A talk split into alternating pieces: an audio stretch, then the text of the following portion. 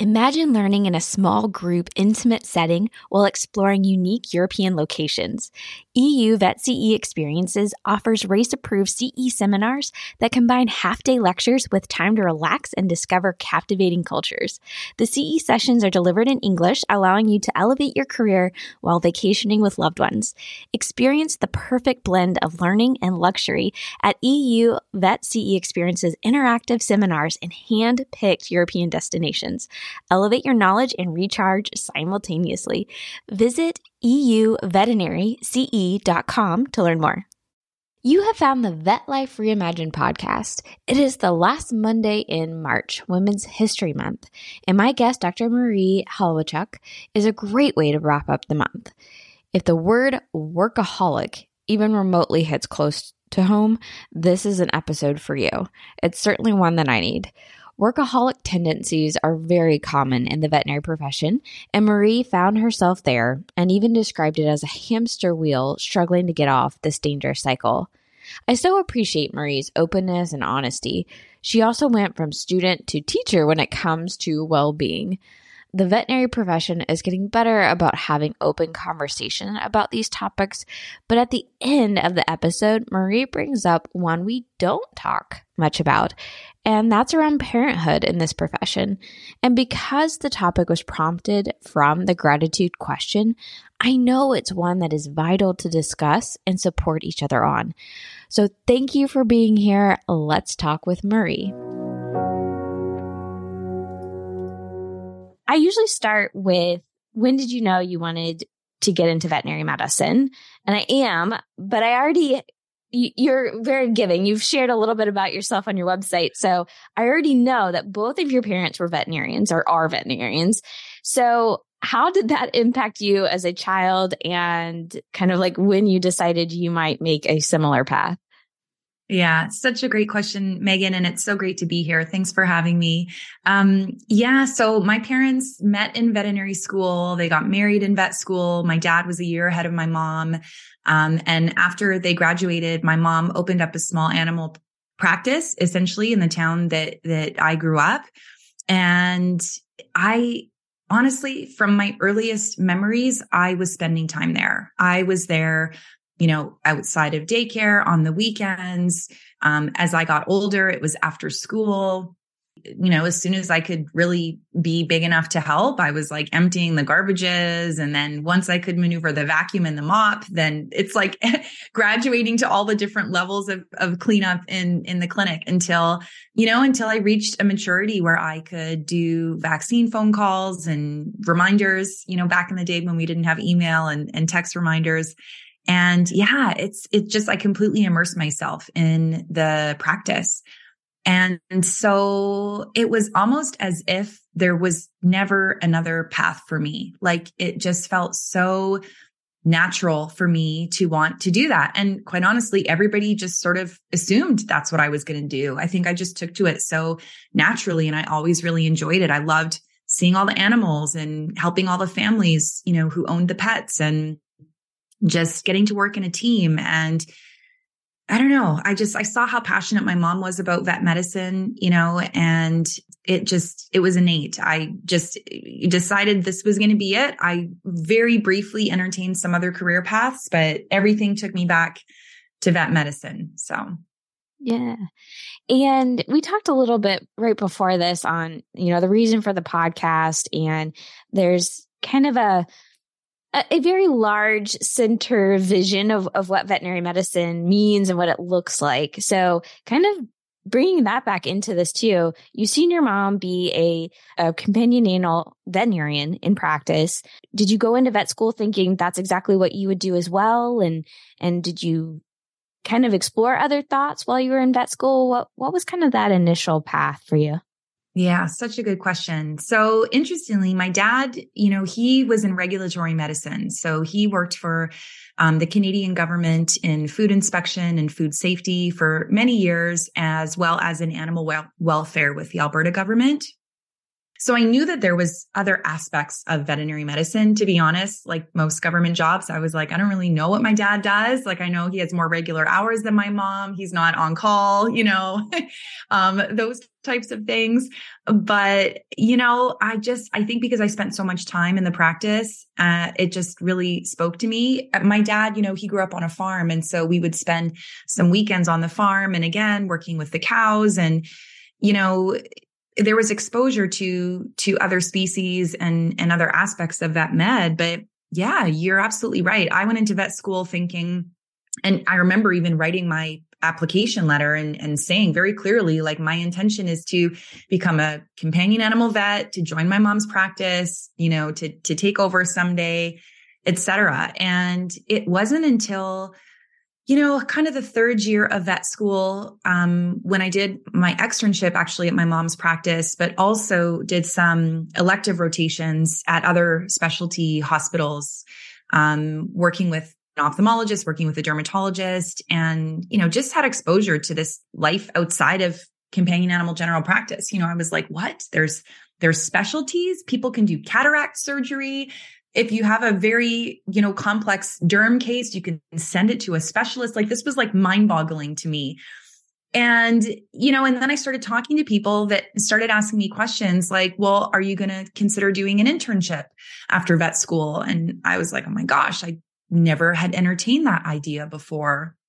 And, you know, for various reasons, I, I just, I really started to have the sense that maybe I needed to explore some other options, you know, um, having spent so much time in one place, working in one aspect of veterinary medicine, maybe there was, you know, something else out there for me. And I'll be honest, I felt sometimes very drawn to doing more. I mean, I loved the work of general practice and I still have so much, you know, admiration for people who are general practice vets. I think it's the hardest job in our profession.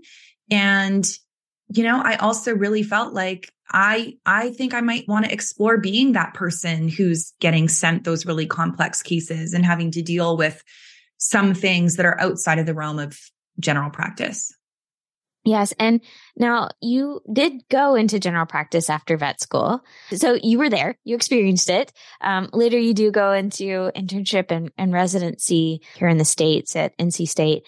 But in your time as a general practitioner, do you mind sharing a little bit of your experience and, and maybe why you say that that is the one of the more difficult jobs in veterinary medicine? Well, gosh, you know, I mean, you really are like a jack of all trades, you know, and um, I think there's a very special relationship that a GP has with their pet parents, with their families. I mean, I remember my mom, you know, having clients that were like second, third, going on fourth generation. You know, she was in her practice for 42 years. And I mean, it was just shocking to me, like the relationships that were formed. Um, and so I remember like my mom always, always was behind with appointments. And I think it's because half of her job was being the vet and half of her job was being the psychologist slash social worker um, to her clients. Like, you know, she admitted that, you know, I think she knew they told her more things sometimes than they told their partners or other individuals. So, you know, I think there's, there's a big, I don't want to say it's a burden, but I think there's, a big responsibility there that many veterinarians in general practice take on. And I think too, like you're balancing a lot of different clients with a lot of different needs, a lot of different wants, and a lot of different problems that are just coming in with a clean slate. And so you're kind of starting from scratch, right? I have the luxury as an emergency and critical care specialist. When things come to me, they're pretty well you know, figured out to some degree. And it's like, okay, this is really complex. We need your expertise here, or we know this is going to require intensive care. So passing it on to you. But it's rare that I get those puzzling, you know, start from scratch, like, oh my goodness, where do we begin? And what are we looking for here? Um, so it's just different. It's, it's just different. And I think now more than ever before, there are a lot of demands on general practitioners you know, especially in financially trying times, you know, that many pet owners say, you know what, I can't afford to be referred to a specialty center. You know, could you maybe try this surgery or, you know, um, can you do what you can to make sure that Fluffy lives as long as possible? So ah, I just, it feels like a lot, you know, in this day and age where we've made so many leaps and bounds in veterinary medicine to see general practitioners, many of whom are doing ultrasounds and endoscopies and complex surgeries and acupuncture and, you know, all of these things. I mean, it's just, it's, it's mind boggling. I'm just in awe all the time. um, so your transition out of general practice did you have anything there that you might want to share and maybe in, talk to people who might be considering that too? Maybe they they've been in general practice for a little while, but they're they're like, hmm, I wonder what it would be like to be uh, a specialist. What were your your experiences that you would kind of give as wisdom to others? Yeah. It's, it's a great question, Megan. You know, I guess there's a few things that come up for me. First of all, I spent a very small amount of time um, after vet school before going into my internship. I kind of made the decision. I knew what I was going to do. And then I just continued on into my advanced training. And after my internship, it was very clear to me my passion for emergency and critical care. And so I just sort of forged ahead with my training. So I felt like I'd spent enough time in general practice to know that I wanted to look elsewhere. So I think we don't know what we don't know, right? I think if you haven't tried some aspect of vet medicine, you don't know that it's not for you. So there's that piece of it. I will say that one thing I hear a lot from individuals who have gone from vet school into GP and have toyed with the idea of doing advanced training, they say to me, well, I was just, you know, I've always understood or been told that if you don't go into your internship and residency right after vet school, then they're probably not going to take you into a program. Like the programs really want people who are just newly graduated. And I say absolutely not true in most circumstances. We've actually seen a little bit of a decline in some of the specialties in terms of applications. So emergency and critical care certainly is not so much on the decline as it is just kind of stagnant. You know, there's much more demand and we're not seeing a rise in applications to meet those demands. Um, you know, and there's other specialties as well. As you know, you know, some specialties are considerably more competitive than others just because there are fewer positions or there's higher demand. But there is a great, great need for specialists. And as someone who was in academia for five years and trained interns and residents, I reviewed a lot of applications and never in that time did I look at an application and say, Oh, hold on here. This person has five years of GP experience take them off the list. It was like, wow, this person has five years of GP experience.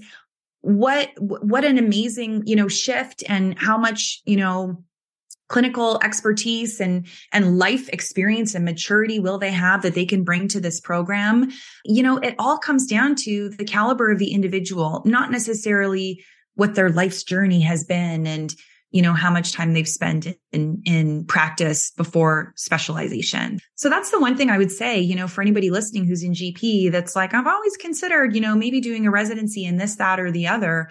Oh my gosh, now is the time. You know, like the positions are open. There was a, a, recent white paper published by one of the big corporate conglomerates that looked at all of the job openings that they had compared to all of the residency positions that were going to be filled that year. And even if all of those residency graduates went into all of the open positions, they weren't even going to fill all the positions. And that was just for that one large company. Mm-hmm. So like the point being, there is so much work out there for specialists right now. And I know for GPs too. So I don't want to pull all the GPs out of where they're needed to.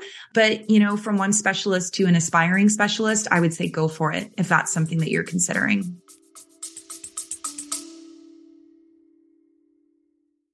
We would like to thank our sponsor, VetBadger, the all-in-one practice management software that puts relationships first.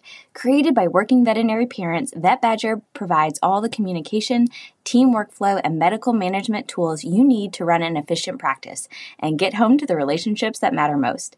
In support of parents in VetMed, VetBadger will be offering a signed copy of the book Pregnancy and Postpartum Considerations for the Veterinary Team by Emily Singler to everyone who registers for a demo between Mother's Day, May 12th, and Father's Day, June 16th. To register, visit vetbadger.com and find the link in the description below.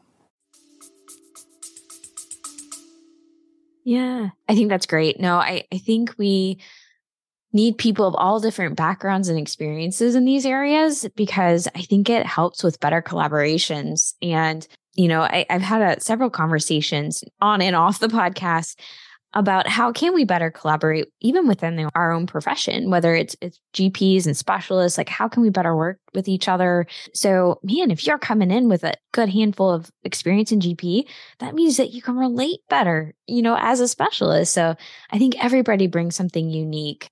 Um, so i think that's important as you're thinking about applying for another you know step of your career journey. Speaking of which, you mentioned this. After residency and you eventually go to be an assistant professor and you're teaching uh, residents, you're you're publishing papers and all sorts of things.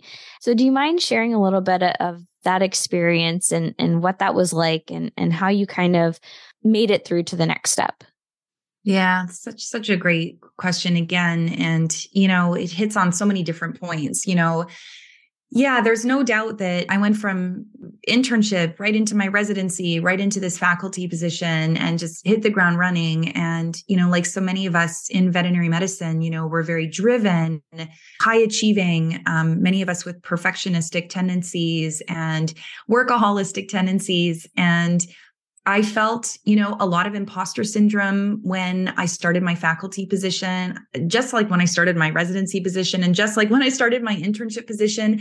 You know, as many of us know, imposter syndrome is very common with career transitions. And so I was like, oh my gosh, all these people around me have these PhDs and extra graduate degrees, and I just have a residency, you know, diplomate status. And so I just really pushed myself to publish as much as I could, to take on more graduate students, to, you know, expand on the residency training program, to revamp the student rotation curriculum, to, you know, all the things like many of us in life when we feel the positive outcomes of some of the things we're doing, it's like a little hit, right? And then we want to do it again and do it again and do it again. And I was getting so many hits in my professional life that I was really neglecting my personal life.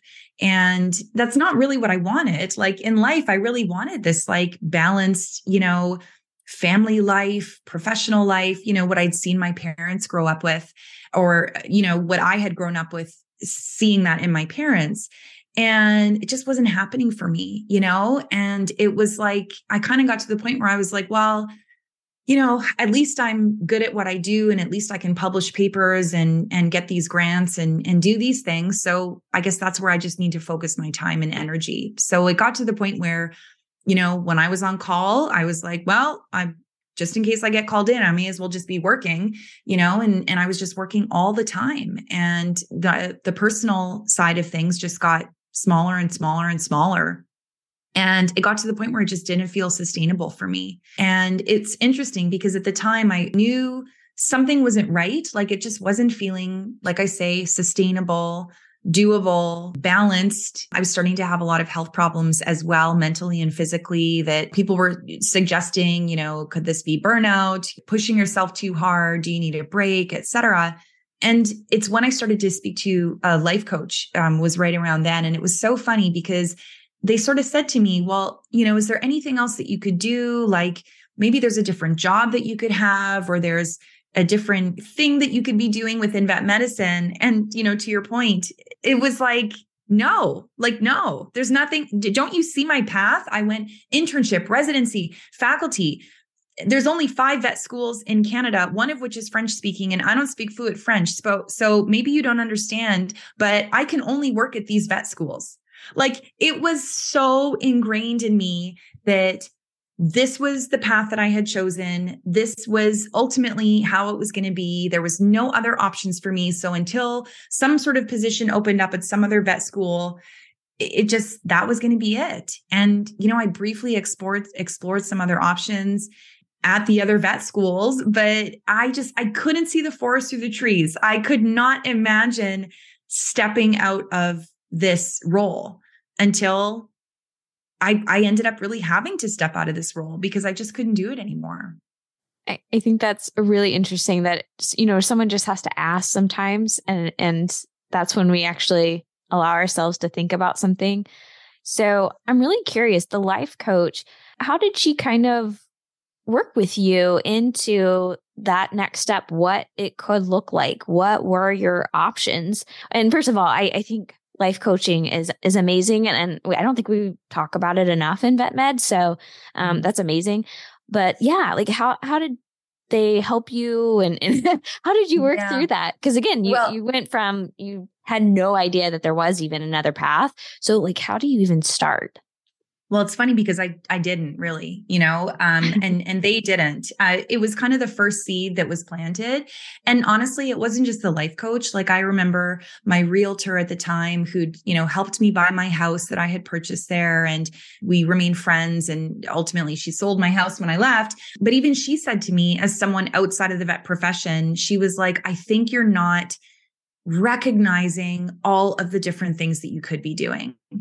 And I think this is the issue that we have in vet medicine. You know, I don't want to say the issue, but it is an issue that many of us have, not everyone, but many of us, where we do get so pigeonholed into seeing ourselves in this one aspect of vet medicine and not entertaining anything else, even when where we find ourselves is not working. And this is where sadly we see a lot of people just up and leave the profession because they're like, well, I tried it and it didn't work for me. And it's like, oh my gosh, but did you consider industry? Did you consider government? Did you consider part time clinical work? Did you consider entrepreneurship? Like there is so many other things that you can do. So I'm getting ahead of myself. But to your point, Megan, I got to the point where I was like, I don't know what this is going to look like.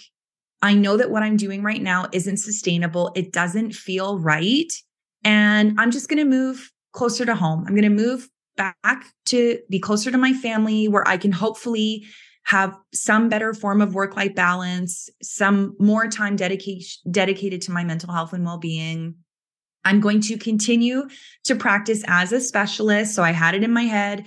I was still going to speak and teach and um, do clinical work. It was just going to be freelance, basically. Um, so there would be less on the side of research, although I did continue some of my research, and and more on the side of the clinic work and the teaching and mentorship work of of what I was doing in academia. So you know, it was outside of the box in that I was becoming a solopreneur instead of an employee of another you know company or institution. Um, but it was still very much entrenched in this vision of practicing emergency and critical care specialist with a little bit of lecturing at conferences on the side, basically. Mm-hmm. So, how did you go from getting through the personal struggle to helping other people with a mm-hmm. similar struggle? Yeah, well, that's that's where it gets juicy. So, so you know, all of this happened. I moved to Calgary um, which is about three hours from where I grew up, so close to family and friends still. And you know, I just uh, the same patterns. I had not changed a whole lot. You know, I had started seeing a counselor, um, a psychologist who was helping me through some things, and was was definitely taking some concerted efforts to look after myself better. And I still, I mean, you don't shift, you know, 30 some years of patterning in a few months, you know? So I was still very much a perfectionist, very much on the workaholism, you know, hamster wheel, pushing myself really hard, throwing myself into work, deriving all of my worthiness from work, which honestly was a really difficult recipe for me, given that when you start your own business, and this was, you know, this was back in 2014. This is when we did not have all the veterinary shortages we have now. There weren't a ton of locum positions for me. I was relatively new on the speaking circuit. So, you know, I was getting some speaking gigs, but it wasn't, it wasn't, you know, it wasn't like it is today. And I started to, you know, really experience more severe signs of depression, which just drove me, ironically, just to kind of push myself harder and work harder to kind of fill that void and just to kind of help myself to feel better. And, you know, it was through all of this running around and workaholism and still not taking the best care of myself that I was in a car accident. And the car accident, my, my car was totaled. I had a concussion, you know, some mild upper body injuries, nothing catastrophic, thank goodness. But that was like a wake up call for me. First of all, I had like literally had to slow down because I had injuries that I had to tend to. I had recovery that I had to do. honestly, I took it like a sign from the universe. I was like, oh, okay, I hear you. Like, this is not working for me. Something needs to change. And so I ended up actually taking um, some of the money from the car accident settlement, which wasn't my fault, and putting it towards yoga teacher training. And so I took a month off and I did my 200 hour yoga teacher training. I'd been a yoga practitioner for years. Just thought, even if I never teach yoga, I would just love to deepen my practice and, and gift myself this experience. And I loved it. I spent that whole month reading all of these books on self care, meditation, mindfulness, self awareness, emotional intelligence, really deeply was in therapy and and trying to really understand my patterns and my habits and my tendencies. I, honestly i had so many aha moments during that month of time and in the months that followed. And it just built from there. I thought i started to do a lot of digging into wellness among veterinarians at the time we were having a lot of conversations about suicide and um, psychological distress, but I couldn't find any solutions. I was like, why did nobody teach me about meditation? Why did nobody talk to me about self care? Why aren't people advocating more for mental health and and speaking to a counselor or, or a therapist? So I started looking into the evidence uh, on that for care providers in general. And at the time, I was doing a lot of speaking at conferences, and I thought, you know what? I can talk all day about emergency and critical care, but so can hundreds of other specialists. Why don't I start talking more about wellness? Because I had started to see the changes in myself and I knew that this was change that we needed for others in the profession. So I just started offering to do, okay, I'll do three lectures on emergency, but then can I do one lecture on wellness? And at first, people were like, oh, nobody's going to want to go listen to that. Like, stick with the medical stuff. And then, you know, it just kind of picked up traction. And as a yoga teacher and soon after a meditation teacher, I started offering retreats and um, workshops, and that morphed into online programs. And then I got my coaching certification and I offer coaching. And it's just grown from there totally organically and mostly out of my own lived experience and my own healing journey, which has been incredible. I'm so grateful. Oh, wow. Yeah, I, I think we're, we're definitely talking about it more. People are interested in going to these types of talks. When I went to VMX, there were so many talks about mental well being and diversity and inclusion and all of these non textbooky, you know, topics, leadership, those kinds of things. And I had mentioned it to, to someone and they're like, really? So, I mean, I guess it's a good sign, right? That, that we're doing this more and more. People are not only more open to talking about it, but I, I think people are, are really actively trying to find ways of finding solutions. Hi, we'll be back with the second half of the show after this quick break. But first, I wanted to take a moment and thank you for listening to the Vet Life Reimagined podcast. If you're enjoying the show, the best way to support us is to leave a rating and review on your favorite podcast app. It really helps us to reach more listeners, and we really appreciate it. Thanks for listening. And now back to the episode. Speaking of solutions, what are some of the things that you have found that people mention specifically that is helping them in veterinary mm-hmm. medicine? Yeah, gosh, so many things. So, um, you know, we we know based on some recent research that it it appears for whatever reason we don't know why. Um, we there's no causation in this, and that we don't think vet medicine causes this. Um, but we do know that for whatever reason, veterinarians do tend to be at higher risk of certain mental illnesses, um, specifically depression and anxiety seem to be toted highly in the literature, especially among women in the profession. And as someone who lives with anxiety and depression, I have had just immeasurable results from talking to a mental health professional. So, you know, lots of companies now offer benefits that include mental health coverage. Lots of state and provincial veterinary medical organizations offer employee assistance programs that, you know, have 24 7 mental health support. In spite of all of this, we know that there is a strong mental illness stigma held by veterinarians. There was research that the AVMA did a few years ago that showed that US veterinarians, for whatever reason, do not believe that others are generally kind towards a person with mental illness at, at a rate about twice the general population. So that stigma, I think, prevents people from sharing their struggles in our profession. I think it prevents them from seeking help. I think it doesn't help too that we are entrenched as helpers. So for us to need help, it's like, oh, that just feels too uncomfortable for me. Like I'm the one that delivers the help, not the other way around. I'm I have an online program that's running right now, and the uh, attendees have been very very open in talking about their mental illnesses, and almost everyone is experiencing some form of a mental illness right now, and they're all seeking help, which is amazing. Um, so I'd like to see more of that for sure. And I have seen benefits in the people who have chosen to go that, um, to utilize those supports. I think I would be remiss as well not to talk about self care. I think um, I mentioned we are very entrenched as helpers and caregivers. And what we forget sometimes is that we first have to look after ourselves in order to help others. And, you know, I never learned this in vet school. I, there was no concept in my mind about self care after I graduated. And even when I was on faculty, you know, at the OVC. So this for me is something that we need to ingrain in veterinary team members, every member of the veterinary team from a very early um, career stage.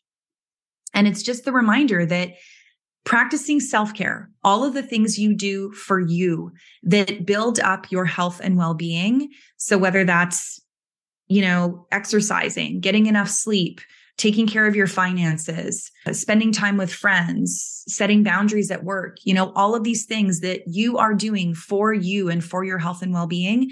These are what build up your reserves so that when you have those really crappy days at work, that you're okay. You can get by. You're not going to, you know, do what I do and have a bunch of unhealthy coping strategies and, you know, really have health consequences as a result. I, th- I think that is a really a big tool that I would suggest for people. One of the other things that has been absolutely transformative for me that also started um, after I left my faculty position is the practice of mindfulness. So when I was seeing a physician um, after I left the vet school, um, she actually said to me, you know, have you ever considered a mindfulness practice to help with your mental health? And I was like, I don't even know, like, I don't even know what that means. This was before I had done my yoga teacher training and my meditation teacher training. And so she recommended a local in person eight week mindfulness based stress reduction program. And this program was running once a week for eight weeks. It was all professionals. So I was the only vet, but there was physicians, psychiatrists, psychologists, nurses, lawyers, and um, once a week we met and we talked about mindfulness and what that means and, you know, the different parts of it. And then we would practice meditation for usually half an hour. And then every day, other than those weekly meetings, we would have some form of a personal practice at home. So it could be a body scan, could be a seated meditation, moving meditation. And that went on for eight weeks. And this eight week MBSR program has been I mean, there's so much research behind it in terms of the benefits mentally and physically for people. And that was huge for me. Like I saw such a difference in my anxious thoughts, in my depressive tendencies, in my reactivity, in my ability to be fully present for that which was happening in front of me. And that just kind of propelled me on this like journey to being, you know, a daily meditator and a mindfulness practitioner, a mindfulness teacher. I, I, I like to think of myself as an advocate, you know, for mindfulness. Some might say I push mindfulness a little bit, but I think those would be the big three things that I would at least suggest a person start with. Yeah. Yeah. Oh, those are great. And I'm glad that you mentioned that, you know, you didn't even know what that meant at the beginning. And if someone like pinned down me and say, give me a, a good definition of mindfulness, it might take me a second too. If someone is interested in learning a little bit more, I definitely want you to share your personal resources, but any resource that you would point people to to learn a little bit more about some of the things you've mentioned. Oh, yeah, I would love to. You know, this is the good thing. And you touched on it already, Megan, when you said like momentum is picking up for wellness. Like when you're going to your next conference, whether it be VMX, Western, you know, your local state organization conference, look for those wellness sessions. I can promise you there will be at least one or two wellness sessions or even a whole stream offered. So, you know, give yourself permission that you don't have to learn all the new things when it comes to the medical aspects of vet med, because here's the reality. If you're not taking care of yourself, it doesn't matter that you learned some new ultrasound technique or some new medication. You, you have to be able to utilize that, which means you have to take care of yourself. So taking advantage of the conferences would be one thing. There's also conferences and opportunities that we're seeing pop up around that are solely dedicated to wellness. So there's those opportunities. I'm seeing a lot of companies who are offering coaching and, um, you know, career guidance for those who are thinking about seeking other opportunities. I also offer coaching and wellness programs, you know, myself, so people can find out more about me and and those opportunities on my website, marieholowaychuk.com. You know, I will also say that remember that we're human just like everybody else. And so these concepts like mindfulness and sleep hygiene and uh, mental health and whatever, they apply to everyone. So if you go to the library or the bookstore, check the shelves for some of the mainstream books on some of these topics. I mean, I have just been eating up the work of Brene Brown and other advocates when it comes to boundaries and Jon Kabat-Zinn about mindfulness. Like there's just so many amazing resources out there for all human beings. They do not have to be veterinary specific. So do that. And I would also say that the AVMA has some exceptional well-being resources as well. So if you go to the well-being site on their website, they've got a couple of self-assessments, they've got tools for financial wellness, they've got lots of DEI initiatives. You know, they've got a workplace well-being certificate program, they've got even a well-being train the trainer program tons of resources. They're all evidence based, very thoughtfully put together. And honestly, many of them are free or at very low cost or no cost, certainly if you're an AVMA member. But even for me as a non AVMA Canadian uh, member, you know, I still um, access all of those resources. And the last thing I would just leave everyone with, I guess, just a plug for my new website. Um, I recently curated um, some of my favorite resources in the form of handouts and blog posts and um, posters and and other self assessments on my new website revivingvetmed.com and so i would love for people to check that out as well. And if there's anything else you're looking for or you think you you might need then reach out to me and i'll be happy to direct you you know to wherever i think will be beneficial. Oh that's perfect. And i'll make sure to put those links in the show notes for everybody as well. And just because I, I love this as well.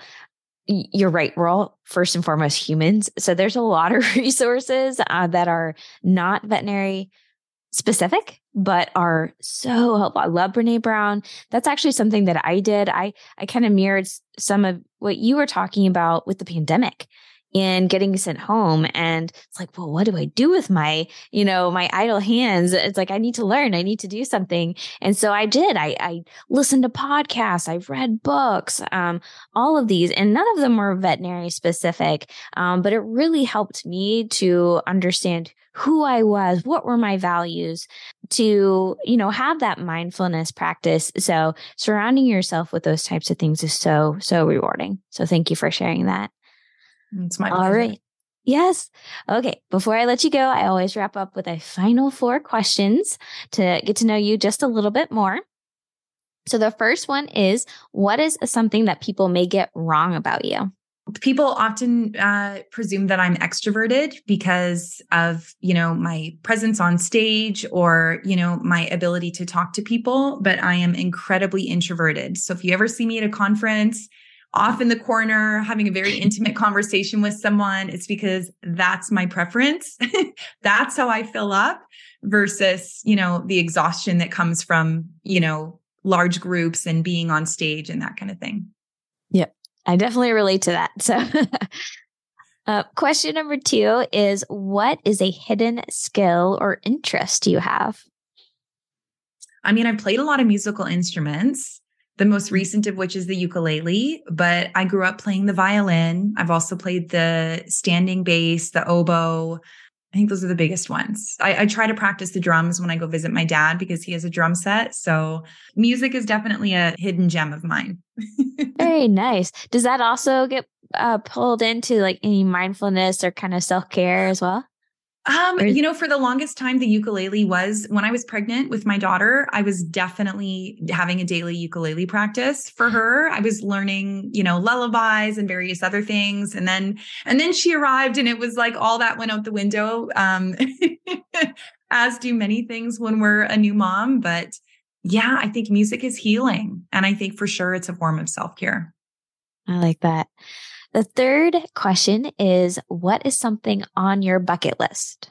Oh, that's a tough one. I'm always challenged by this bucket list question because I understand the importance of, you know, remembering our mortality and it just feels like a lot of pressure.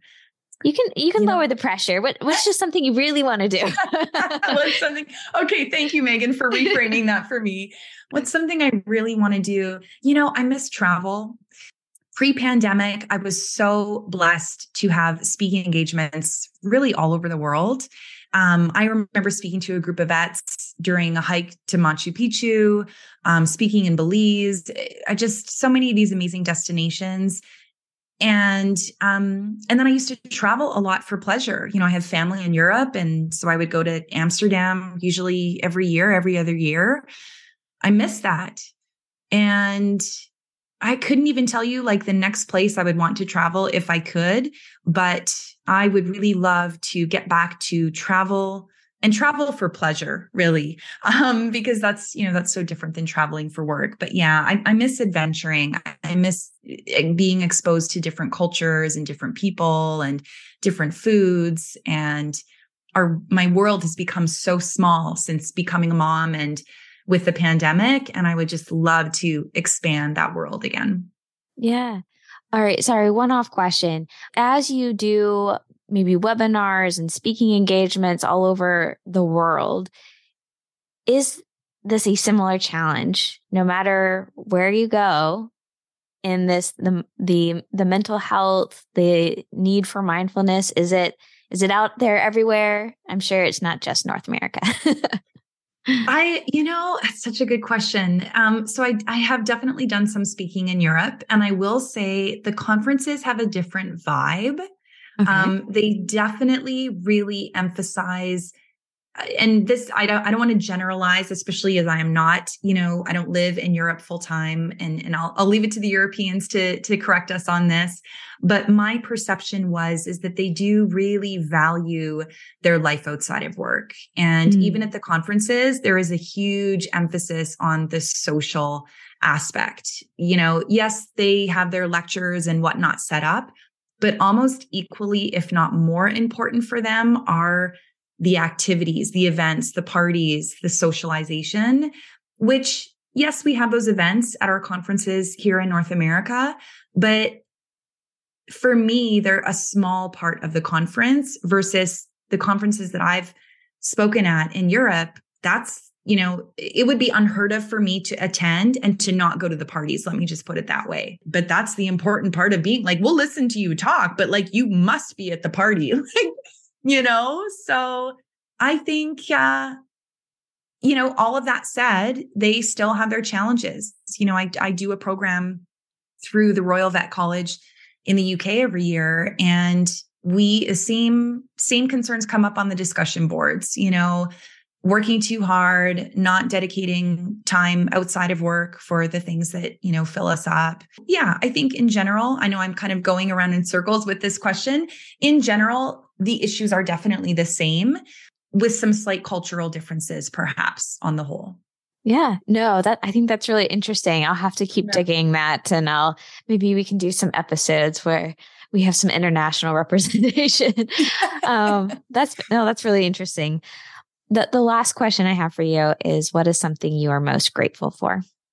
Oh my gosh, it has to be my daughter. I have wanted a family since I was little. And, um, you know, I spent so much time dedicating myself to this profession and, and still do and to my career.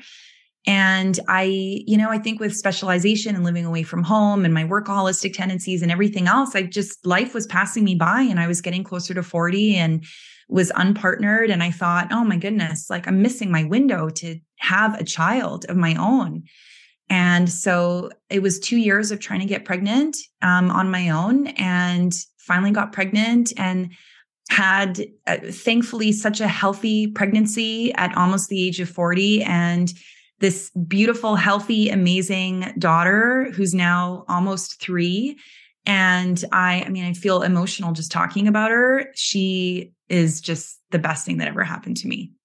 And that's saying a lot, getting to work a whole career so far in vet medicine. But she is just, she's, she's something. Yeah. Well, that is just beautiful. And I do want to thank you so much for what you do and the amount that you are giving back to individuals everywhere, and including veterinary medicine, which I think we both hold very special in our hearts. So thank you. Mm-hmm. Thank you. Thank you again for being part of Reimagining Vet Life. Your support of the podcast means a lot. Please share the podcast with someone you know who would appreciate it, especially vet students who can really learn all the different ways a life and career in veterinary medicine could look like. And if you like video, this is a video podcast as well. So you can find us over on YouTube. Subscribing to the YouTube channel is a great way to support the podcast as it allows more people to find us. Take care and until next time.